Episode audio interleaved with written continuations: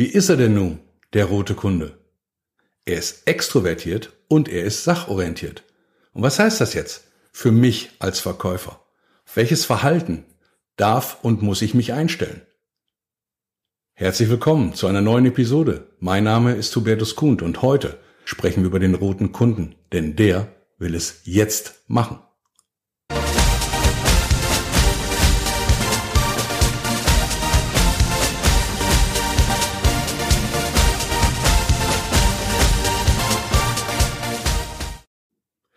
Da der Rote extrovertiert ist, gehört er zu den Lauteren in unserer Gesellschaft. Der macht sich bemerkbar. Der redet auch etwas lauter. Der fällt auch manchmal anderen ins Wort. Er ist extrovertiert. Und er ist sachorientiert. Das hatten wir letzte Woche schon beim Blauen besprochen. Auch der war und ist sachorientiert.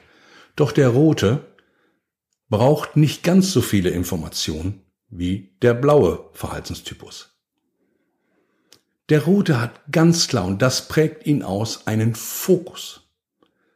Er will Ergebnisse liefern und haben. Und er will es jetzt machen. Er ist sehr, sehr umsetzungsstark. Das treibt ihn. Sein Fokus liegt auf jetzt machen, auf Umsetzung und Ergebnisse. An einem guten Tag und jetzt lese ich mal ein bisschen vor. Er ist motiviert, er ist mutig und antreibend, zielgerichtet, direkt und umsetzungsorientiert. Und wir sollten uns als Verkäufer, da sollten wir keine Zeit verschwenden. Denn Zeit ist für ihn kostbar. Denn in Zeit kann er was umsetzen. Also wir sollten gut vorbereitet zu ihm hingehen und keine Zeit verschwenden. Smalltalk, hm, macht er ab und zu, aber bitte nicht so lange, denn das ist für ihn kostbare Zeit. Wenn wir uns seinen Arbeitsplatz anschauen, ich hatte es letzte Woche mal beim Blauen erklärt, wie der ist, und heute mal beim Roten, damit man so ein bisschen sehen kann, wie ist es im Äußeren. Er hat einen sehr effizienten Arbeitsplatz. Die Materialien, die er braucht, die liegen da, wo er sie auch findet. Und ein schicker Stift, den finden Sie immer an und auf seinem Arbeitsplatz. Und wenn wir das mal mit dem Fußball vergleichen, dann ist er der Spielmacher. Er gibt die Richtung vor. Gehe ich auf den linken Flügel, gehe ich auf den rechten Flügel? Bringe ich Tempo ins Spiel oder nehme ich gar ein bisschen Tempo mal raus? Und er ist auch mal ein bisschen laut auf dem Platz. Ein Spielmacher, so wie wir ihn alle kennen, der schreit auch mal ganz schön rum der schreit auch mal seine Mitspieler an. Und all das können wir auf dem Roten dann auch vergleichen. Denn der auch mal hat der Rote einen schlechten Tag. So wie wir alle mal einen schlechten Tag haben. Und an einem schlechten Tag kann er intolerant wirken, antreibend wirken, aggressiv und manchmal sogar anmaßend. Für ihn sind Benchmarks und Analysen immens wichtig. Zahlen, Daten, Fakten treiben ihn aber in einer sehr komprimierten Form. Er ist sehr ergebnisorientiert, so wie ich das bereits sagte, und sehr fokussiert. Also braucht er auch Benchmarks und Analysen, um genau diesem Verhalten dann auch Rechnung zu tragen. Er liebt es, damit Zahlen zu spielen. Er liebt es auch, sich mit Zahlen dann selbst unter Druck zu setzen. Für ihn ist das keine Belastung, sondern es ist ein Treiber, es ist eine Motivation, dass er sich gegen Zahlen messen kann. Denn er will Ergebnisse liefern. Und Zahlen, ein Zahlenwerk, Benchmarks helfen ihm, auf diesem Weg Ergebnisse zu liefern. Schnelligkeit. Er liebt es, schnell zu sein. Er liebt es, sich selbst schnell zu machen und er liebt es, sein Team, seine Mitspieler, seine Mitarbeiter, seine Kunden, seine Verkäufer durch Schnelligkeit zu überzeugen. Er will es jetzt machen. Hat er eine Entscheidung getroffen, so will er sie umsetzen. Jetzt.